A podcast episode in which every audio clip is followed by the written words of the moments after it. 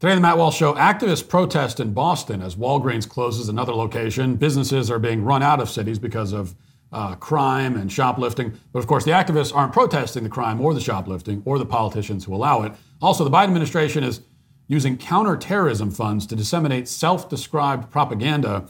RuPaul defends Drag Queen Story Hour at the Emmys, which were apparently held this week. And a bunch of Gen Zers say that the thought of making a phone call reduces them to tears. This is a sign of crippling social anxiety rampant in the younger generation. But do they also have a point in this case? We'll talk about all that and more today on The Matt Walsh Show.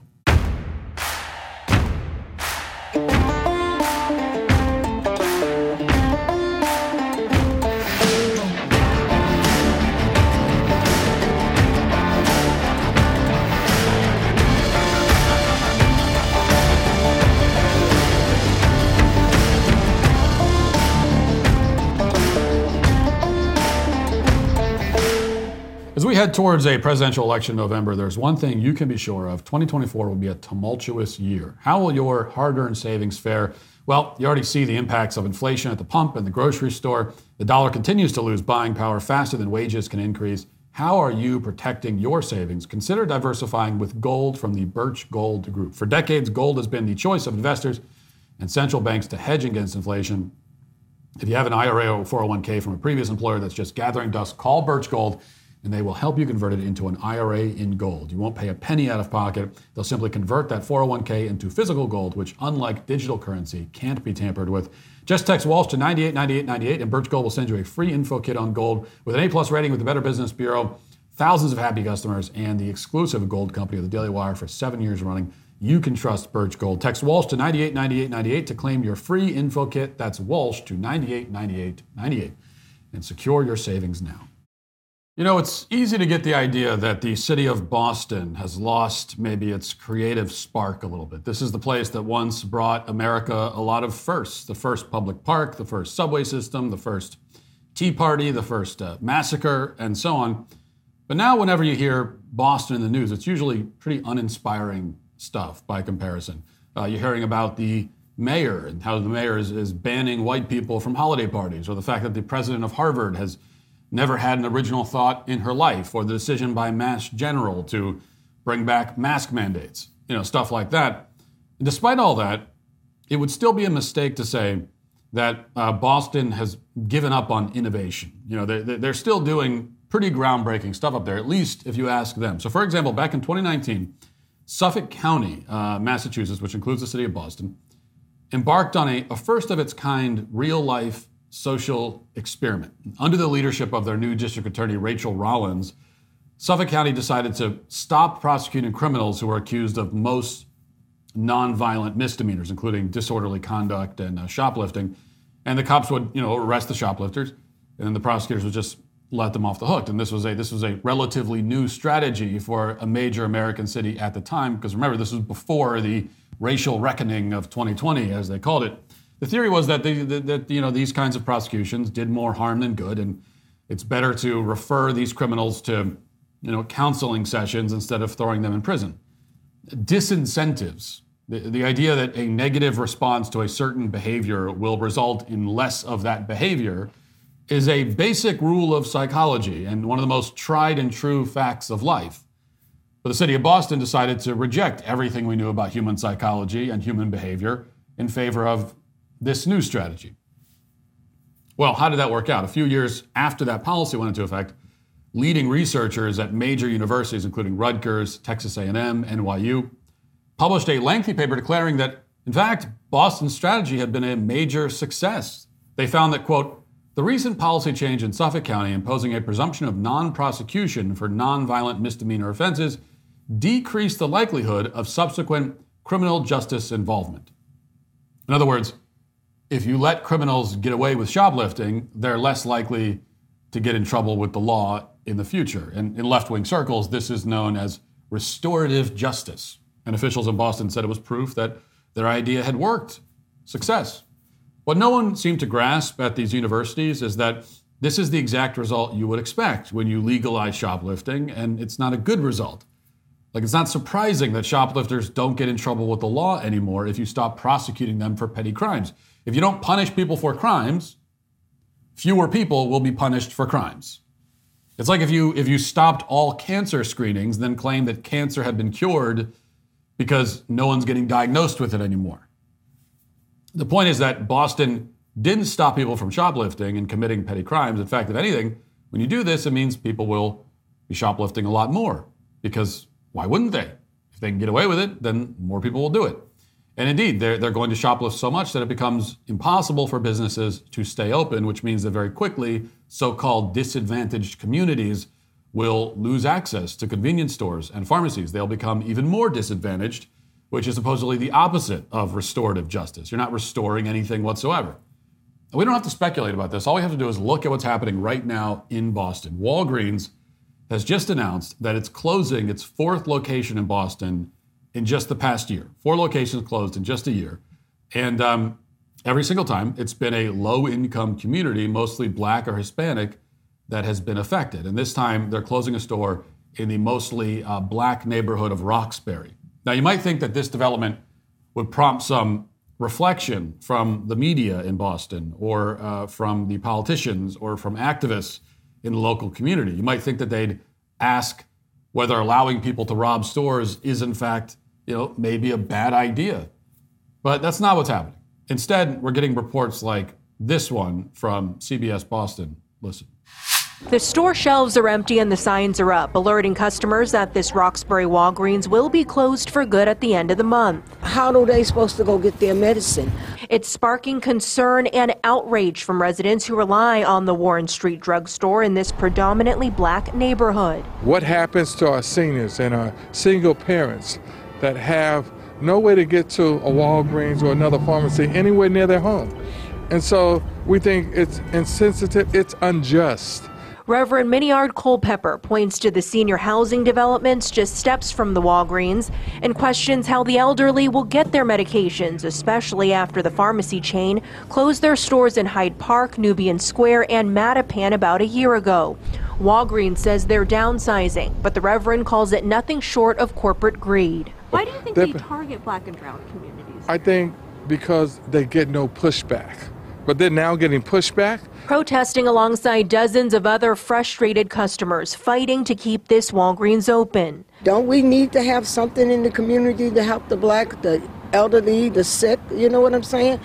They can't go far. The problem boils down to accessibility, says former Boston NAACP president turned healthcare advocate Michael Curry. The communities where they're closing these pharmacies are communities where people are uh, disparately impacted by disease, you know, two or three times higher rates in cancer, diabetes, heart disease, where life expectancy can be 15, 20 years less. While this isn't the only Walgreens or pharmacy chain set to close location in the coming weeks, Curry says it begs this question. What is your obligation? What is your expectation as a corporate citizen to do what's right for those communities beyond what's right just for your bottom line? Well, you know, that question is uh, pretty easy to answer. Walgreens, just like every other private business, has no obligation to lose money. They don't have to stay open to provide any kind of service to the local community. They're not soup kitchens. These are not charitable organizations. Their job is to make money. That's not greed, it's called economics, it's called reality. A business like Walgreens can't stay open if it's losing money. It just can't. That's why it's the government's job to make sure that there's law and order so that thugs don't just walk into Walgreens and take everything and end up shutting these stores down. But there's no sense anywhere in that entire segment that Boston's policy of encouraging shoplifting might be to blame. You can go online and watch the whole clip and, if you want and see for yourself. It's just not there. They don't even they don't mention it. You know, they essentially legalize shoplifting uh, convenience stores were summarily run out of town, and the media doesn't even mention the connection between these two events. There's also no sense that Boston's recent decision to defund its police department could be playing a role. Uh, instead, we're left with the implication that Walgreens just doesn't like black people. The argument appears to be that Walgreens should, should keep its business open as a charity um, where it keeps bleeding money in order to provide various services to the local community. But if you do some digging, it's not hard to conclude why Walgreens is shutting down this Roxbury location. Here, for example, is footage taken by a citizen journalist in Boston a couple of years ago. He films as police uh, finally arrest a woman they caught shoplifting three separate times in one day. Now, watch this to get a sense of what it's like at these uh, Walgreens locations in that area and what they're dealing with. Here it is. That was four fifteen. The last, the last one I wrote. Then I wrote another one on four twelve. Shoplifting. I still got the stuff in the book. Hey, sir, sir, let me talk to you. Please, sir. Please, I have a married up cameras in the member. Please, this is awful. I love you, Olivia. This is just ridiculous. Shoplifting is a big thing over here too, just so you guys know. It's a it's a big problem. I know. I know. Big problem. I see. Especially when it's the same person. I know. Trust me, I see it. And then they want three times today. I got In two one day? reports that I wrote last week. The same same person three Same times? person. Wow. This ain't even the other people. Right. This is the same person. Try to give her be nice and let her Yeah, you try to be nice. Well, three times in one day they're saying that she uh she did it. Like, yeah, you know. So that's that's the problem. A lot of these businesses are losing a lot of revenue because of the shoplifting thing, and a lot of people don't realize that. If you go to some of these shelves, especially in the Roxbury area, some parts of Dorchester as well, a lot of shelves are becoming empty because of shoplifting. I heard the AutoZone's having that same problem with people shoplifting in the stores. So it's not like they're making it up. It's definitely a problem. This is right over at the uh, Walgreens, right on Washington Street. So, this is how common shoplifting became in Roxbury and the surrounding areas after Boston's big push to legalize shoplifting. Uh, the cops, you know, don't arrest the shoplifters anymore for the most part. They released this woman several times before arresting her out of exasperation. And when they finally feel compelled to make an arrest, everyone knows it doesn't matter. The shoplifters know that they're not going to be prosecuted, so they keep on coming back. That woman will be, you know, ripping off stores uh, again probably within a few hours. And that's why Walgreens is now shutting down all these stores in Boston. This is a, a, a massive problem, as the cops say in that video. According to one study, shoplifting in Boston is up roughly 40% since June of 2019 when the city's experiment began. And that's in the city overall. Okay, in neighborhoods like Roxbury, the figures are presumably a lot higher. And it's not just shoplifting that's out of control. Recently, the Boston Globe ran a story that was intended to portray Boston, uh, rather portray Walgreens in a bad light and make them seem like an evil, greedy megacorp for closing their Roxbury location. But they included this information in their report, quote, the generational impact is felt by Roxbury residents like Lucille Culpepper Jones. She doesn't see herself visiting the Columbus Avenue drugstore a mile away because she- doesn't feel safe walking there alone. So this is a neighborhood that's so dangerous that elderly women women don't want to go outside, and yet we're expected to believe that businesses should stay open in these kinds of neighborhoods where their stores will get robbed, their employees will get attacked, people aren't safe outside of the store or in it, it would seem. And that's just uh, an assumption that CBS and NAACP demand that you make. So naturally, they're telling everybody to protest Walgreens instead of the politicians that CBS and NAACP support who have caused this problem. Now, of course, um, protesting Walgreens' decision to pull out of this neighborhood, it's, it's a, a bit like protesting the laws of gravity. You can whine all you want, but basic economic principles still exist. Businesses exist to make a profit, and when they can't make a profit, they have to close down, even if they don't want to. And most businesses don't want to close locations. It's not something that they celebrate doing, but if they do it, it's probably because they had no choice. And yet, the other day, the residents of Roxbury uh, decided to gather together to protest anyway. And no, they were not protesting shoplifting. They were not protesting the politicians who legalized it. They were not protesting their own community members who are victimizing these businesses and running them out of town. No, instead, they were, of course, protesting Walgreens itself. Watch. So this Walgreens is critical, not just to this community, but the surrounding communities and the seniors. Walgreens is downsizing nationwide, telling us, quote, when faced with the difficult decision to close a location, several factors are taken into account, including our existing footprint of stores, dynamics of the local market, and changes in the buying habits of our patients and customers, among other reasons. But after sitting in the parking lot observing for hours, I can tell you this location has a consistent stream of customers and sits next to a dialysis center. That's 300 people from Harvard Street Health Center that comes to this Walgreens in our community. That's elderly, that's um, parents. This group says they'll continue to rally until Walgreens changes their mind. In Roxbury, I'm Tiffany Chan, WBZ News. Now, we should point out CVS also announced that it's closing pharmacies inside Target stores. CVS says the closures will begin in February, so next month, and will be completed in April. We do not have a list of those pharmacies yet, but we're told there will be dozens nationwide. So, CBS does some investigative reporting in that segment, um, by which I mean their reporter sat in the parking lot for a little while and noticed a steady stream of customers at the Walgreens. And we're apparently supposed to conclude from this that the store is doing fine and has no reason to close. I mean, they saw people going in, and so that must mean everything. I mean, how could a business be doing poorly if there are people going inside of it? But the problem with, uh, you know, shoplifting is that it's not that nobody goes in the store; it's that too many people go in the store and then don't pay. That's that's the issue. You know, it, it's generally difficult to shoplift without physically entering the store. I'm sure criminals are working on a solution to that problem. I guess you could do like online scams and that sort of thing. But generally speaking, like if you want to shoplift an item that's on the, the, the, the rack at a certain store, you, you have to go in and do it, or you have to send someone else. It does require a physical presence in the store. But the reporter cannot explore that avenue, so uh, instead they just decide that it must be racist. Never mind, of course, that the racism theory here makes no sense whatsoever. I mean, leave aside everything we know about the shoplifting problem. Like, what is the claim exactly? That Walgreens is actually making money at that location and everything is fine, but they're closing down anyway and choosing to lose money just to spite black people? Like, is that actually what we're suggesting?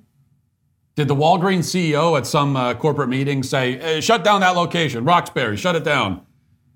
And somebody on the executive team said, but sir, they're turning huge profits. Their profits are up 25% in the last year. I don't care. I don't want black people in my store. Shut it down. Like, is that the theory? Do you think that's what's happening? The theory is that Walgreens would rather close down a store than provide services to black people. If that's the case, you'll have to explain, I don't know, literally every other Walgreens location in the country that's still open considering they all provide services to large numbers of black people.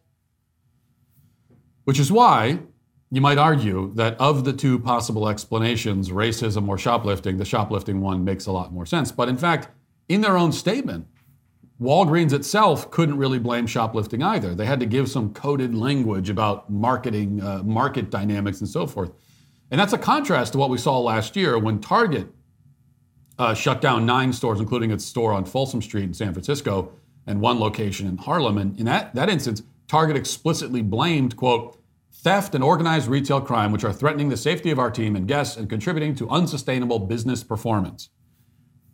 Now, after Target made that decision, various left wing publications, including CNBC, attacked Target. They, they rushed to point out that Target was closing stores with relatively low reports of shoplifting compared to stores that Target was leaving open. And from this data point, we were supposed to conclude that Target uh, was racist. Now, I'm not one to defend Target, and I don't really care if the whole uh, company is shut down. Um, and it should be, but for entirely different reasons, you know, for the reasons of like sexualizing kids and all the degenerate, disgusting stuff that they sell. But, you know, the, the racism charge, of course, is entirely absurd. Uh, like, one of the problems with this analysis is that stores where shoplifting is common don't report it. So that led to a comical moment, for example, 2021, when a single Target store decided to start reporting shoplifting incidents. And that doubled the entire city's shoplifting rate in the month of an entire month. One day of shop of of uh, of, of reporting, uh, or rather, one store reporting shoplifting incidents doubled the the rate for the entire city, um, which which shows you that prior to this they just weren't reporting it. So once again, the startling math works out the same. If you don't report something, then you will end up with fewer reports about the stuff you are not reporting. Imagine that. Now, none of this is compatible with social justice narratives, though, so you never hear about it. Now, stores like Walgreens have learned to just avoid mentioning organized theft entirely, but that has not appeased activists. They still want you to conclude that there is a vast conspiracy afoot among various pharmacies to pull out of black communities just to spite them. You're supposed to believe that this is why, in just the past two, two years, uh, uh, you know, between Walgreens and Rite Aid and CVS, more than 1,500 stores have closed. They're all choosing to close profitable stores and lose money on purpose just out of their sheer hatred of their black customers. This is the actual thing that is being claimed. It's not. It's completely insane, but uh, it's not just activists in Boston who are pushing this narrative. We're seeing this denial of reality everywhere, including San Francisco. And once again, the NAACP is involved. Watch. Radical store. This is like the store for all the elderly in the neighborhood. They can walk over here. There's no stairs. Easy in, easy out. It's not helping the black community. It's not helping the homeless. It's not helping us at all. Tonight, it's the very real human cost of a neighborhood closure.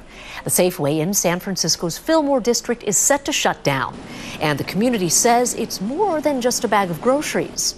Neighbors in the Fillmore and Western Addition neighborhoods are still angry tonight, saying if this plan goes through, it will have long term negative implications on the city's black community. The announced closure for that store in the heart of the city on Webster Street came late last week. Tonight, ABC 7 News reporter J.R. Stone is hearing the calls from neighbors and community leaders and brings us this story. In less than two months, this Safeway grocery store will close, according to executives. You're gutting it. You're just gutting the neighborhood. Community members are outraged, saying seniors and handicapped individuals have been forgotten about. Those with Safeway say they have entered into an agreement to sell the three plus acre site to a real estate company for a mixed use development project to include housing and commercial retail space. They need to really do things about taking things from the inner city that we need, and then you're developing housing. Housing for who? The homeless? You need to do better than that. It is a destruction of a community. And those thoughts from Dr. Amos Brown of the NAACP are echoed by those that live in the Western Addition. So they're going to get rid of the business and replace it with housing, probably because housing is a, a little tougher to steal, I guess. But once again, in that news report, uh, there's not even a suggestion that San Francisco's policies might be to blame. And that's, that's odd given that San Francisco's policies mirror Boston's. According to NBC San Francisco, quote, under current state law, shoplifting merchandise valued under $950 is considered a misdemeanor and often not investigated. Could that be the issue, perhaps? Let's see. Chicago, Chicago is another city that stopped prosecuting shoplifters the, unless they steal more than $1,000 worth of goods. And even then, uh, cops aren't allowed to chase them. How are things going there? Well, last year, the mayor at the time, Lori Lightfoot, had to respond to Walmart's decision to pull out of uh, the south side of Chicago. And you'll never guess what she said. Watch. Walmart is moving out, closing half of its stores in Chicago, saying they haven't been profitable in 17 years and lose millions of dollars a year. Mayor Lightfoot calls the decision disappointing. In a statement released today, she wrote in part, unceremoniously abandoning these neighborhoods will create barriers to basic needs for thousands of residents. While near-term arrangements will be made for workers, I fear that many will find that their long-term opportunities have been significantly diminished. And Southside elected officials are also responding, issuing a joint statement. And it reads in part closing four stores in five days is unethical, especially since Walmart claims these stores have not been profitable since 2006. If Walmart cared about the community they belong to for nearly two decades, they would have implemented strategies to combat the rising prices, the likely root cause of their decline in earnings. The four stores being closed are the Chatham Supercenter Walmart and the neighborhood markets in Kenwood, Lakeview, and Little Village. Each store is slated to be closed by this Sunday. It's really amazing just how unified the messaging has been on this issue going back years. This is nothing new. And still, there is no self reflection at all.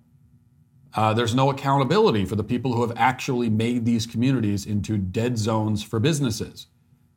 The, these communities are actively destroying themselves, actively making their own neighborhoods untenable for businesses, unsafe for people to even walk down the street at night to go to a business, even if it is open.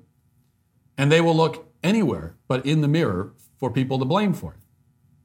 So the next time you hear complaints about food deserts or pharmacy deserts, keep in mind that this is what's causing the problem. It's a, it's a systemic issue plaguing every city that's implemented the, the bold experiment that Boston launched back in 2019. And they will also tell you it's a systemic issue, but, but what they're missing is that this is the systemic issue. So now one of two outcomes is possible. Either this experiment can finally end and we can enforce the law and people living in these black communities can get their prescriptions and their groceries, or these residents can continue to vote for politicians who will only make the problem progressively worse, who are promising to make it worse. And these communities can continue victimizing themselves by constantly pillaging and stealing from their own businesses until elderly women are quite literally dying in the streets because they can't get their medication. Those are the choices. It's clear what the NAACP and corporate press want. And unless these communities start taking some responsibility, that's exactly what they'll get. Now let's get to our five headlines.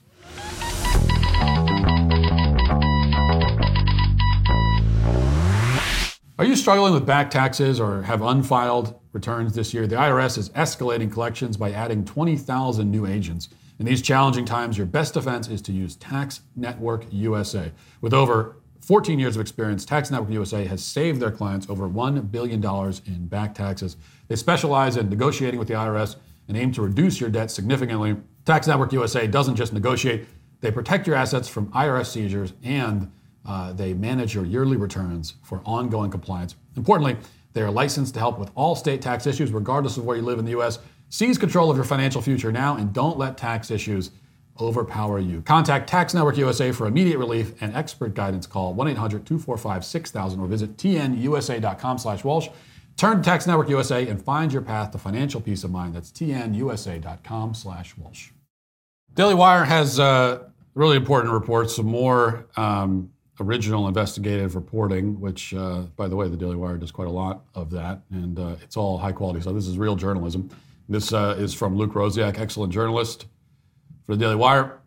And the report says, and I'm not going to read the entire thing, but you can go in uh, dailywire.com and read it. The Department of Homeland Security paid an activist group $700,000 to create self described propaganda um, that attacked conservatives, according to a new investigation.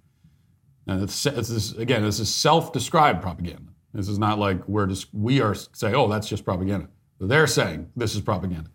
Uh, DHS used a grant program intended to combat terrorists called the Targeted Violence and Terrorism Prevention Program to pay activists to write blog posts that criticize Donald Trump and other conservatives under the guise of media literacy, according to the Media Research Center, uh, which found this through public records requests.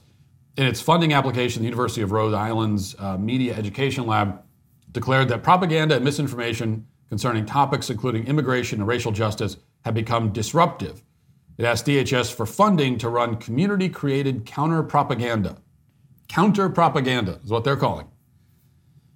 Uh, the grant application said propaganda can also be used for socially beneficial purposes. Indeed, because the public has long been recognized as being suggestible, the United States has long made use of beneficial propaganda during World War I, World War II, and the Cold War. War. There's bad propaganda, but there's also benefit. This is the good kind of propaganda, you see.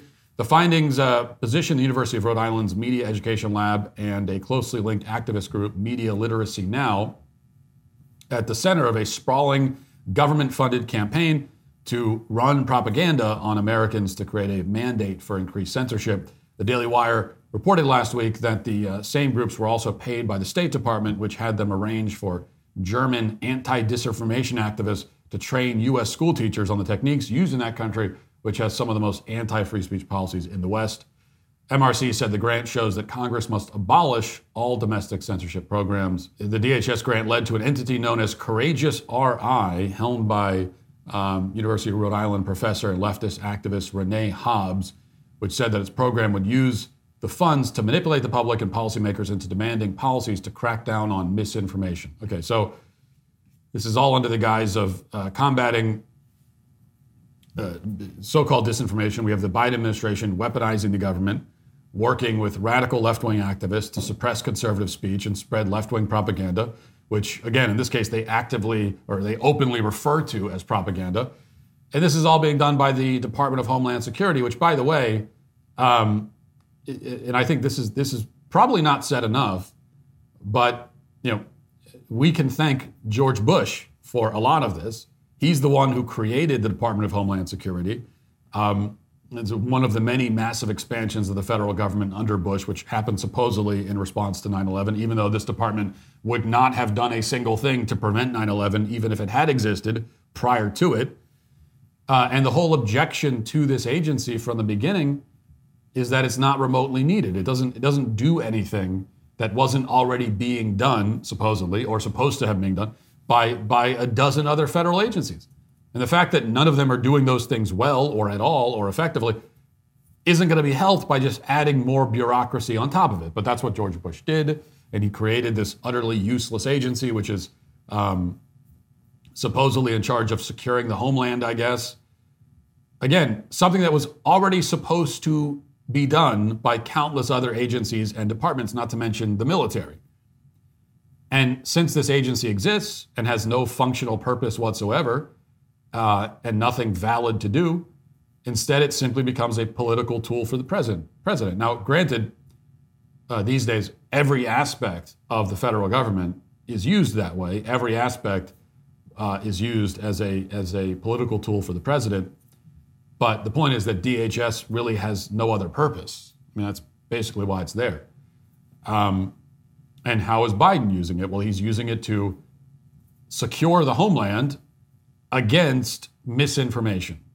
And what is misinformation in his world? Well, it's information, whether false or true, that Biden's handlers don't want people to be exposed to. And that's how they've uh, decided to use it. As I've uh, tried to explain many times, that this, this whole idea that the federal government should be controlling the spread of information is, is completely wrong. Um, you know, this is, it, it obviously was never intended. Uh, this is obviously not in the Constitution. It was never intended by the founders of this country. Now, back then, we didn't, we didn't live in a country where you had this, you know, where you had people being exposed every single day to like thousands of bits of information, again, whether false or true. Uh, we didn't live in the in the information age, and now we do. So there was a decision to be made about um, what what is the government's role in, in the information that's being passed around. And the decision that was made is that, well, they're, they're going to decide. They'll, they'll decide what information we can see and what we can't, which is, which is totally wrong. And um, it's not just that once the government takes up that role, it will become politicized. It's that that role is fundamentally politicized from the very beginning. I mean, there's, there's no chance of it being done any other way than that. And that's where we are now. Post Millennial has uh, this uh, article. During Monday's episode of ABC's The View, the co host conversation about Martin Luther King Jr. Day led to sparring over how learning about slavery and other human rights abuses in American history should make white students feel. While Ana Navarro argued that nobody should feel bad while being taught about the past simply because of the color of their skin, Sara Haines was adamant in her belief that white children must feel responsibility for the actions of their forefathers. Uh, here's the clip. I think there's there's more to it than that.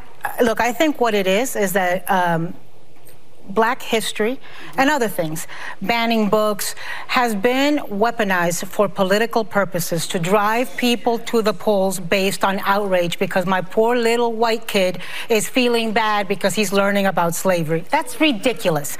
Learning about history should not make anybody feel bad. We learn about well, it history. should make you feel bad. No, but it's important that it makes you feel bad. I don't think it should make you feel bad. I mean, I don't think a, a white child uh, that's had nothing to do with slavery should feel bad about slavery. I think think we need to learn history so that we don't repeat the same mistakes about history. Uh, the thing that people are uh, focusing on in that clip is the, the conversation about how white kids should feel. But even before you get there, you know, just the, e- even, even the, the phrase "poor little white kid," oh, you're poor little white kid. This is once again uh, this total contempt and scorn being heaped on white people uh, without, without, you know, without, without hiding it, without covering it, without, without feeling the need um, to hide, to hide it at all. And it, all you have to do is imagine what it would sound like for someone to say, "Oh, your your poor little black kid, your poor little black kid, boo hoo." Like you, you, just you can't imagine anyone on television using that phrase like in any context. You just can't imagine it. It would never happen. Um, and yet there is, you know, there's there's no compunction. There's no don't hesitate at all to use this kind of language when talking about white people. And and and you know, it it, it can it's not sustainable. I guess is the point. Um, and people like me have been warning this for a long time, and you can you can reject the warnings, but it, it is just not sustainable. You cannot take one, and I think history has taught us this. History has taught us this again and again and again. Um, it's maybe one of the primary lessons that history teaches us. You, you, you cannot take a group of people and make them the villains, make them the bad guys, and just heap nothing but scorn and contempt on them all the time and expect it to just continue that way um, without any blowback, without any pushback, and everything's gonna be fine. You, you, can't, you can't expect that. Um, and it's, it's really as simple as that. Now, obviously, the stuff about slavery is completely ridiculous. Now, if you mean that kids should feel bad in the same way that you know you feel sad when you read about any bad thing that happened in history, like if you read about the Titanic sinking, uh, does that make you feel bad? I mean, it doesn't make you feel good, right? It's a, it's a sad thing, so you you have feelings of sadness when you hear about a tragedy that occurred in history. But um, feel bad usually means feeling responsible, feeling guilty. It's like when you've done something, you say, I feel bad about that. Which is why nobody would ever say, I feel bad about the Titanic sinking. Eh, I feel really bad about that. Jeez, sorry about that. I feel bad. Because it, it, makes it sound like you're holding yourself responsible for the sinking of the Titanic, which of course makes no sense. It, it equally makes no sense to say that about slavery. You know, I feel bad about it. With me, I feel bad. I didn't have nothing to do with it. So no, in that sense, of course, white kids shouldn't feel bad about slavery in that in the sense of feeling guilty and responsible, which is the sense that it was meant there. But of course, the whole premise of the conversation is totally false, um, and we keep it. it uh, you know, it's it's one false premise after another from the left. This is this is maybe the most uh, among the most absurd of all of them. Is this that there are people out there who are objecting to the to, to, to slavery being mentioned in a historical context at all, which is not happening. Nobody objects to white kids or kids of any race learning about slavery in history class. I, I've not heard one single person ever say that, which, which is really saying something because you could take any you take any idea, any like nutty, crazy idea, these days especially, you could probably find at least somebody who believes it. But in this case, I, I have not heard this anywhere. I have not heard one single person ever say that we shouldn't be teaching about slavery in school. I've not heard, I've never heard that. Uh, the point about slavery, aside from the one that I've made many times, which is that a real study of slavery should be far more expansive to include, uh, you know, the, the, fact that slavery was a global institution for millennia. So, if anything, you know, my point about it is that no, we shouldn't be saying less about slavery. We should be saying more about it. Actually, I mean, it is one of the one of the um, one of the significant facts of, of, of, of, the history of human civilization is that this institution existed for thousands of years. And, uh, and it, it's, it's very interesting to think about why that was the case. How did this come about in the first place? Um, how is it that for thousands of years humanity took this for granted? And for thousands of years, really, almost nobody even thought to object. Like, honestly, for thousands of years, it really didn't even occur to anyone that there might be a problem here. Um, and that includes many, uh, many of the great geniuses of history. It didn't appear to have a fundamental issue with the institution of slavery all across the world. That is, uh, it's an interesting fact. You know, it's it's also a tragedy. It's terrible, but it's like it's interesting. It's like that's something you could try to figure out. How how is it? How could you have this kind of global blind spot uh, that that so many people shared for thousands of years? Um, so yeah, uh, th- that should that should be a subject of of historical investigation, but it's not because when we talk about slavery, we only talk about it in the most limited way possible, um, because we are not allowed to admit that every other race of people are also guilty for this institution that existed for thousands of years. But aside from all that, um, at a more fundamental level, the point about slavery is that it is a historical subject. It is a matter of history, and it should be studied and viewed that way. And so, as far as I'm concerned, as long as we're doing that, it's a, it's a historical subject. It's not something, at least in this country, that exists today or that people today are responsible for, at least in this country. You have to keep qualifying that way, because uh, it does exist in other parts of the world especially in non-white parts of the world. Um, uh, it, and it, and it's a it's a it was a much more expansive phenomena uh, than what we're told. So like those are my two points about slavery. I think, and that's the point that most people make, uh, if they have any objection at all about the way that it's to the way that it's taught. Okay, this is not exactly a major headline, but I, I do need to address it. Um, I don't know if I need to, but I will. Yesterday, the Babylon Bee posted an article with this headline Trump promises Vivek an administration position running the White House 7 Eleven. And you can see the screenshot there uh, with, with the picture, with the accompanying photo. And the photo is what really sells it, I think. That's what takes it over the top. And taken together, you know, you have to admit, like, it's kind of funny. Um, I mean, it has to at least get a smirk out of you, right? And yet, if you look at the comments under this post, you'll find that lots of people are offended by it. And to be clear, the people offended are, for the most part, people on the right, conservatives. Okay, a bunch of conservatives are, in fact, I think the Babylon Bee is trending right now because a bunch of conservatives are complaining that this joke is racist and in bad taste. And not ironically, I mean, there are some complaining ironically. I did leave a comment saying I was reporting the Babylon Bee to the FBI for hate crimes. But uh, many of these comments are not ironic and not meant to be a joke. So let me just read a few of the just, just thousands of them, but let me re- just read a few. Um, I'm 100% Trump and think Babylon Bee is a national treasure, but this one is just stupid. You can and should do better. A public retraction seems appropriate here, but I'll still look forward to your stuff. Uh, someone else says, I like the bee, but this was kind of in poor taste. Low blow from the Babylon Bee. Someone else says, so is the joke that Trump values him so poorly that he only sees him as a clerk at 7 Eleven? Or that you think he's a clerk at 7 Eleven because of a tired stereotype about Indian people?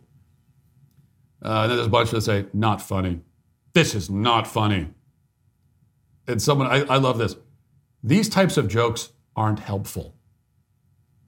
Aren't helpful. You know, because, you know, the most important thing about comedy is that it's helpful. Know, we've all been to like a stand-up show, and then and then uh, you leave, and somebody asks you how it was, and you go, "Oh, it was great. It was super helpful, so helpful." I, I just love the comedy show because it it, it was so helpful. Um, anyway, lots of comments like that. Uh, echo. It's like this is the left's language. You know, do better, do better. This is this is this is how you define. I mean, this is like number one way you can spot a leftist many times is, is if they respond to a joke with that phrase specifically do better. Not funny. Do better next time. And um, again, these are comments for the most part not from the left. I mean, these are people on the right uh, actually offended by this very tame joke. So let me just clarify uh, a few, three things. One, this is an old school, you know, ethnic stereotype joke. Okay, it's like it's an oldie. it, it is. But old school ethnic stereotype jokes are almost always at least mildly amusing. I don't think I've ever heard one that wasn't at least kind of amusing. It's it's it's it's a classic. Like these are classics for a reason. And uh, uh, you know, these these uh, in fact these dated ethnic stereotype jokes are only becoming funnier. Like they're they're increasing in funniness. So you know, uh, the these old ethnic stereotype jokes have always been like kind of funny, and then and then you know you could you could follow the trajectory, and then they kind of I, I'd say they they were the least funny about 20 years ago because that was about 20 years ago. Was like everybody was saying them, and so they're not as funny anymore. They're still pretty funny, but they're not as funny because everyone. But now people are actually offended by them again, and so that just makes them more funny. Like the fact that nobody else would make that joke anymore. Even even The Simpsons has apologized, right? That that whole uh, what was that documentary? The the problem with Apu, and someone put out a documentary talking about how the whole documentary about how Apu, the, the Indian character, is problematic, and so they they like apologized, and I think they took him from out of the show, or they he doesn't run the 7-Eleven anymore. I don't know. I don't watch. I stopped watching The Simpsons 25 years ago. Um, and so in, in that environment, it only becomes more funny again. So that's the first thing. And um, second is that most of the people offended by this joke are, are uh, Vivek fans. And uh, you should know that Vivek Ramaswamy himself is not offended. He put out a tweet laughing about it, as you would expect. Like, you, you would not expect him. I mean, if he had been offended, if he had, if he had tweeted himself saying, "Do better, guys. This this is not. This is too far." I, my opinion of him would have entirely changed. I would I would go that alone. This is, this is everything good I've said about him in that moment. I would say never mind. Um, but he didn't say that. He, as expected, he uh, he thought it was he thought it was funny. So you, you, don't need to be his white knight galloping in on your gallant steed to uh, defend him from the Babylon Bee headline. And also, in general, being a supporter of a politician, this to me is the most important thing.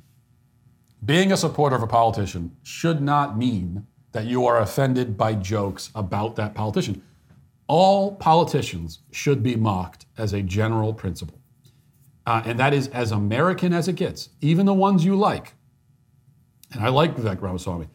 And he's, I guess he's not technically a politician at the moment because he just dropped out. But um, even so, this is this is what makes us America, what sets us apart or used to, is that we are cynical towards our politicians and we love making fun of them.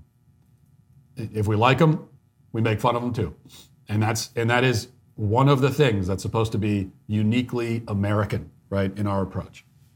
Um, and so, to me, it's almost like complaining when a politician is made fun of.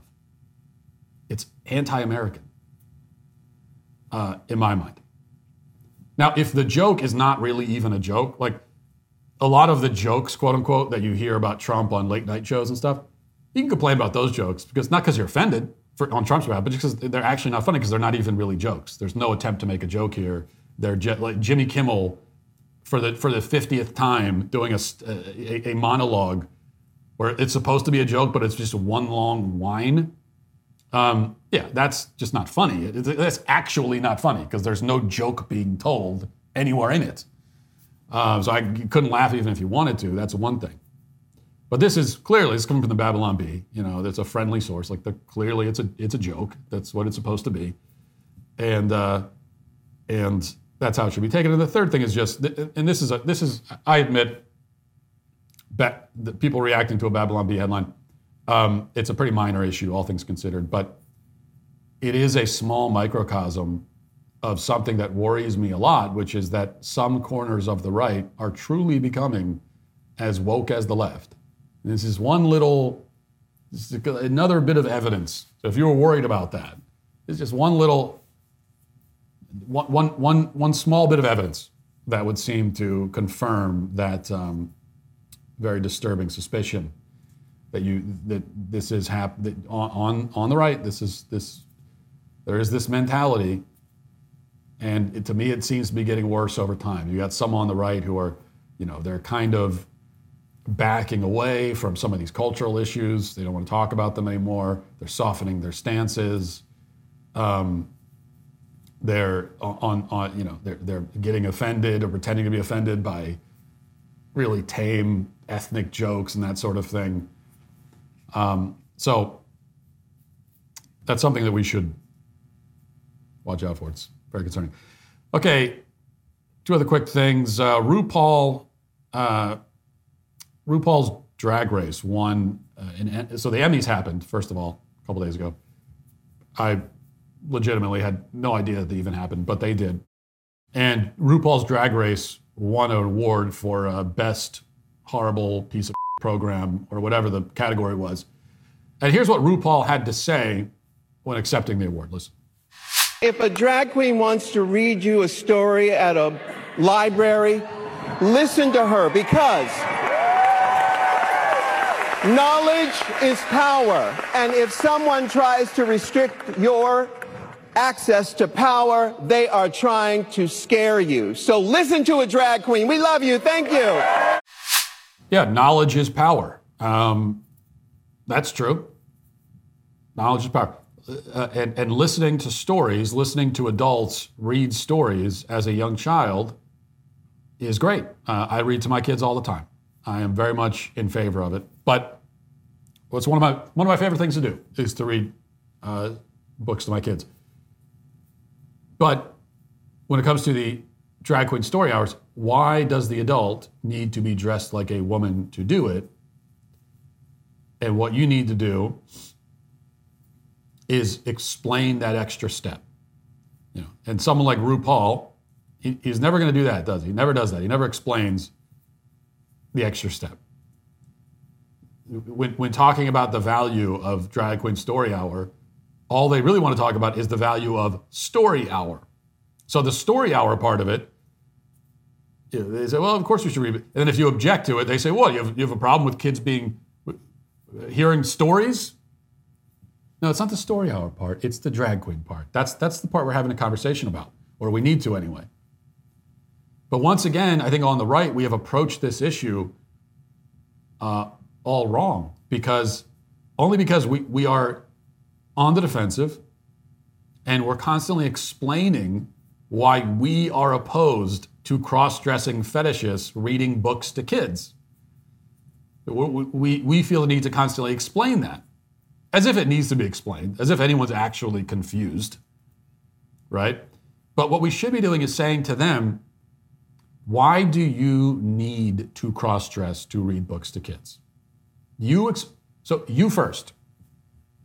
I'm happy to tell you why I don't want a cross dressing fetishist uh, reading bo- uh, books to my kids. Happy to happy to explain that to you if you really need it explained. But given that uh, you started this, given that you invented this whole thing, uh, whether it's Drag Queen Story Hour or drag queens um, being kids being exposed to drag queens in many other contexts, this is something that you decided to do. Society was humming along fine. Um, well, we had plenty of other problems unrelated to this, but you know things things were moving along, and uh, and there were no drag queens reading stories to kids, and no drag queens really being around kids. And that was the case forever, basically. And that was not causing any problems. Society had plenty of problems, but none of them could be traced to a lack of drag queens reading to kids. Okay? And so you came along and said, no, this is something we should start doing. And since you have proposed this and enacted it and are doing it, the burden of proof is on you. It's not on us. You, you have to explain why this needs to be done. Okay, why is it that we had librarians were reading stories to kids for ever since libraries existed, right? And um, and it was fine. And then you came along and said, no, no, no. I, I think the person who's reading the story should be a man dressed like a woman. Why? Why do you need? Why that part? Why why are you adding that to this? Can you explain that? And if you're a drag queen who does drag queen story hour, why do you need? Okay, you like to read stories to kids. That part is fine uh, on the surface, anyway. Why do you need to put on the drag first? What? What? What? Why is that something that you feel compelled to do? explain your compulsion to putting on women's clothes to read books to kids. Like, what joy do you find in that? Why, why do you enjoy that so much? Why is it so important to you? Um, and that any conversation about this or anything related to it should should should begin and end with that question. Like you you explain it. Why do you need to do this? Why do you need to cross dress in front of kids? And they can't. Because they, now, it's not that they can't answer that question, it's that they, they will not answer it. All of the answers are things that they do not want to say out loud, which is why the question should be posed. Yeah, they, these people have reasons why they really feel strongly, why they have this strong desire to play out their fetish in front of kids. They've got their reasons, but they don't want to explain those reasons. Um, and they should be forced to. And any conversation, any, any debate about this should just be centered around forcing them. Why do you need to do this? What do you get out of this? Why do you enjoy cross dressing in front of kids so much? Well, guys, this is a no brainer. If you want to protect your kids from the leftist indoctrination that's rampant in the mainstream media, this is how you do it. Start a 14 day free trial to BentKey, the new entertainment uh, kids app from the Daily Wire. BentKey is the only streaming app that offers high quality, family friendly shows that reflect your values. And BentKey features uh, amazing characters and timeless stories that will spark your kids' imagination and curiosity with hundreds of episodes that your kids will love and you can trust. With new episodes streaming every Saturday morning, remember, Saturday morning cartoons, you probably remember those. Well, we're bringing those back. They're better than ever. All you have to do is uh, use code UNLOCK at bentkey.com and you'll get 14 days of unlimited access to BentKey's world of adventure. Go to bentkey.com, use code UNLOCK, and sign up to start your trial today. Now let's get to our daily cancellation.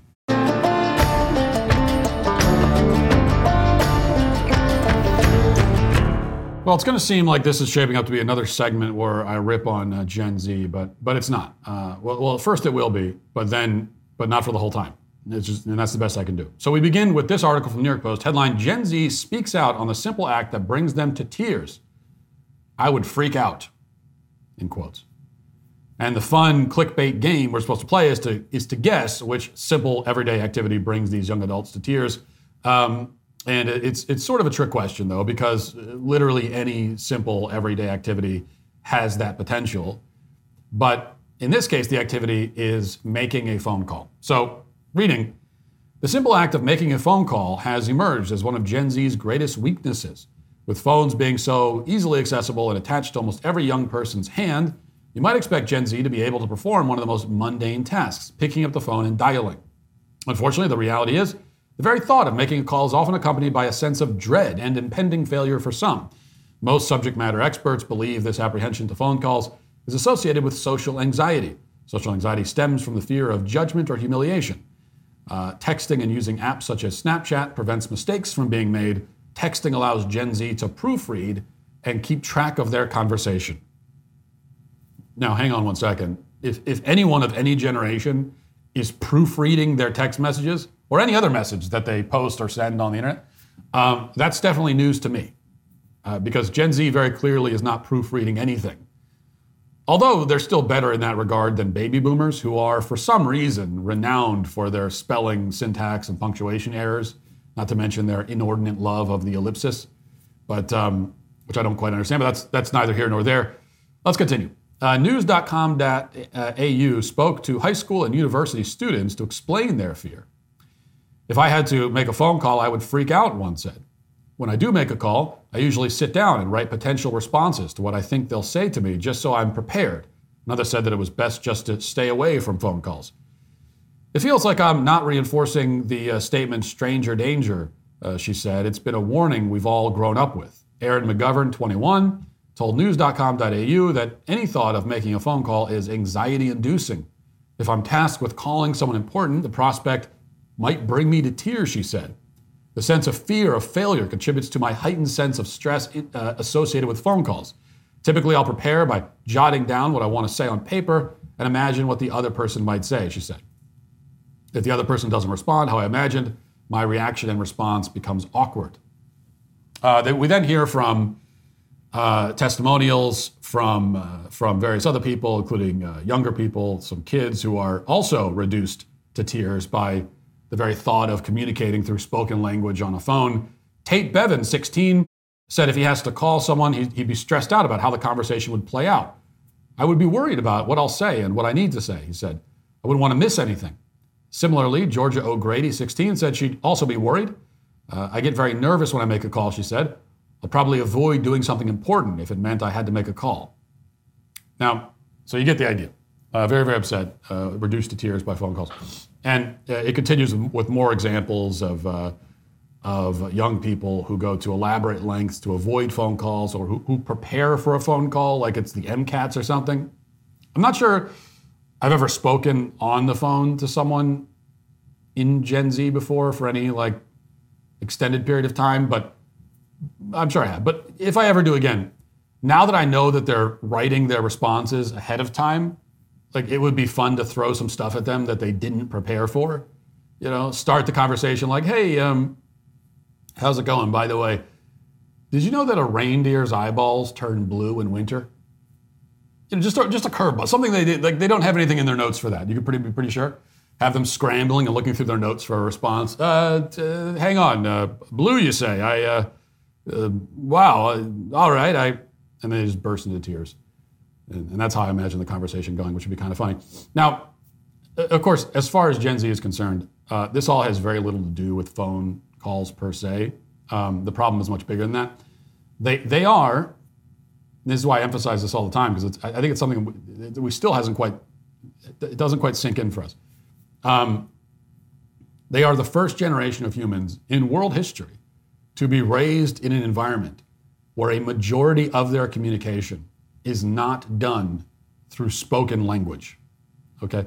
For every other generation of humans that has ever existed, almost all of the conversing that they did on a daily basis, almost all of the communicating they did on a daily basis was conducted, whether in person or by phone, through spoken communication. But for Gen Z, most of them were in elementary school, and, and uh, the rest weren't even born when the iPhone was introduced. And so they've had smartphones since they were young children, a lot of them. And, and so a majority of the conversation, interaction that they have on a daily basis since they were small children has happened through that device using visual communication. Um, now, millennials are barely in a better position. Smartphones took over our lives right around the time we graduated high school or college, depending on you know how old we are. And so our our our adult lives have been dominated by these devices, but for Gen Z, their entire lives have been consumed by them, which is to say, they don't really know how to speak to people. They, they've been conditioned to, and it's not their fault. They've been conditioned to communicate through memes and GIFs and emojis and choppy internet slang and, and, and run on sentences.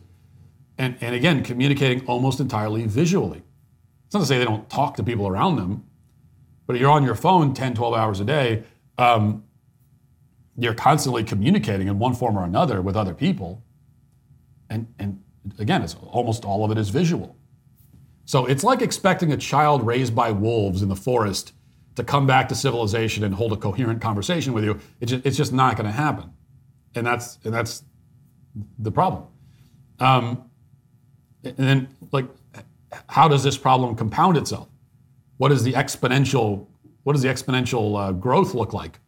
Um, when when you've got years from now, when you've got a, another generation who were also raised on the phones, almost all their communication visually, and, and but they were raised by parents who, who themselves were raised that way it, it's just um, we are going to get to a point. I, I, think idiocracy. People say is prophetic, prophetic, but idiocracy, from what I remember, uh, they went 500 years in the future, and people, you know, the average IQ was like 70 or 60 or something.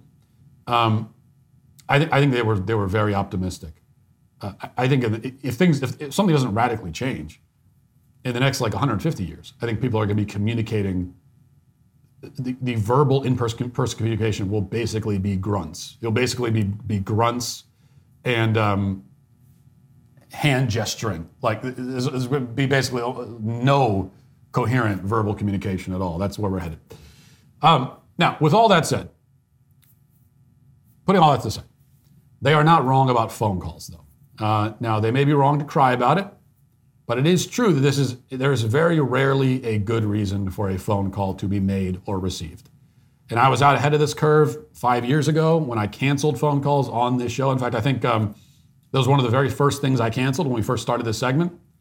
Of all the things I could cancel, like one of the first things, I, the most important thing is I canceled phone calls. It, which means that for the last five years, none of you should be making phone calls because they were already canceled. You should know that. Um, and and there's no need for me to rehash it because I'm going to assume that all of you have listened to every single episode for the past five years. But on the off chance that a few of you have neglected to your duties in consuming every piece of content that I have ever produced, then I will just reiterate the basic point, which is, you know, I am an advocate of face-to-face human communication. Not necessarily a fan of that either in every context, but from a, from a personal and civilizational perspective, it is the most worthwhile and productive form of communication. Um, but uh, long form writing, like writing books and letters, is, is second to that. And then what you have online is distant uh, behind it. But if you're going to communicate with someone in a non face to face format, it, it can almost always be handled quicker and more efficiently with a text or email. So, you know, we've all been in the situation where you send somebody a text with a simple question or statement, and they, and, and horrifically, they call you to respond to it.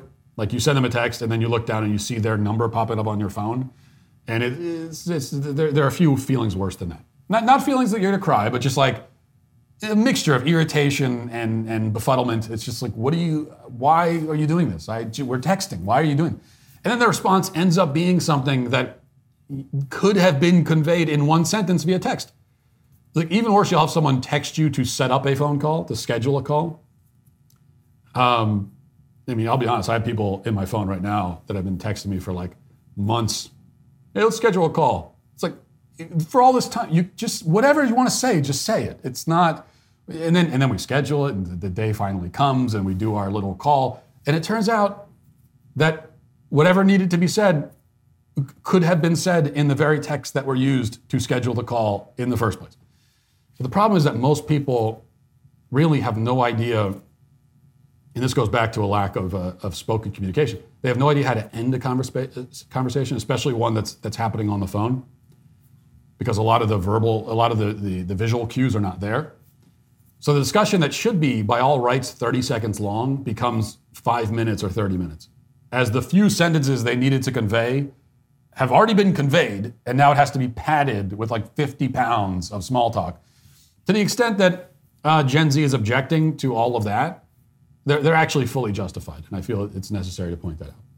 In fact, you could make an argument that phone companies should be mandated to disable the phone function, like the actual phone function on the phone should be disabled because there's really no reason why anyone needs to use it for that purpose anymore. Um, except for kids, who it's the opposite. Like if they do have phones, it, sh- it should only be to make phone calls and not to do any of the internet stuff.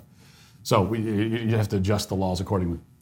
Um, better yet, I guess, I guess what it comes down to is probably we should all just toss our phones in the ocean and uh, be done with the whole thing. Might not be the healthiest for the fish, but it would be better for us. But until that happens, um, I'm not going to judge Gen Z for their phone call aversion. So who am I canceling? I guess phones are canceled again, except the one you're using to listen to this right now. That one is fine, but uh, the rest can go. The rest are canceled. And that'll do it for the show today. Thanks for watching. Thanks for listening. Talk to you uh, tomorrow. Have a great day. Godspeed.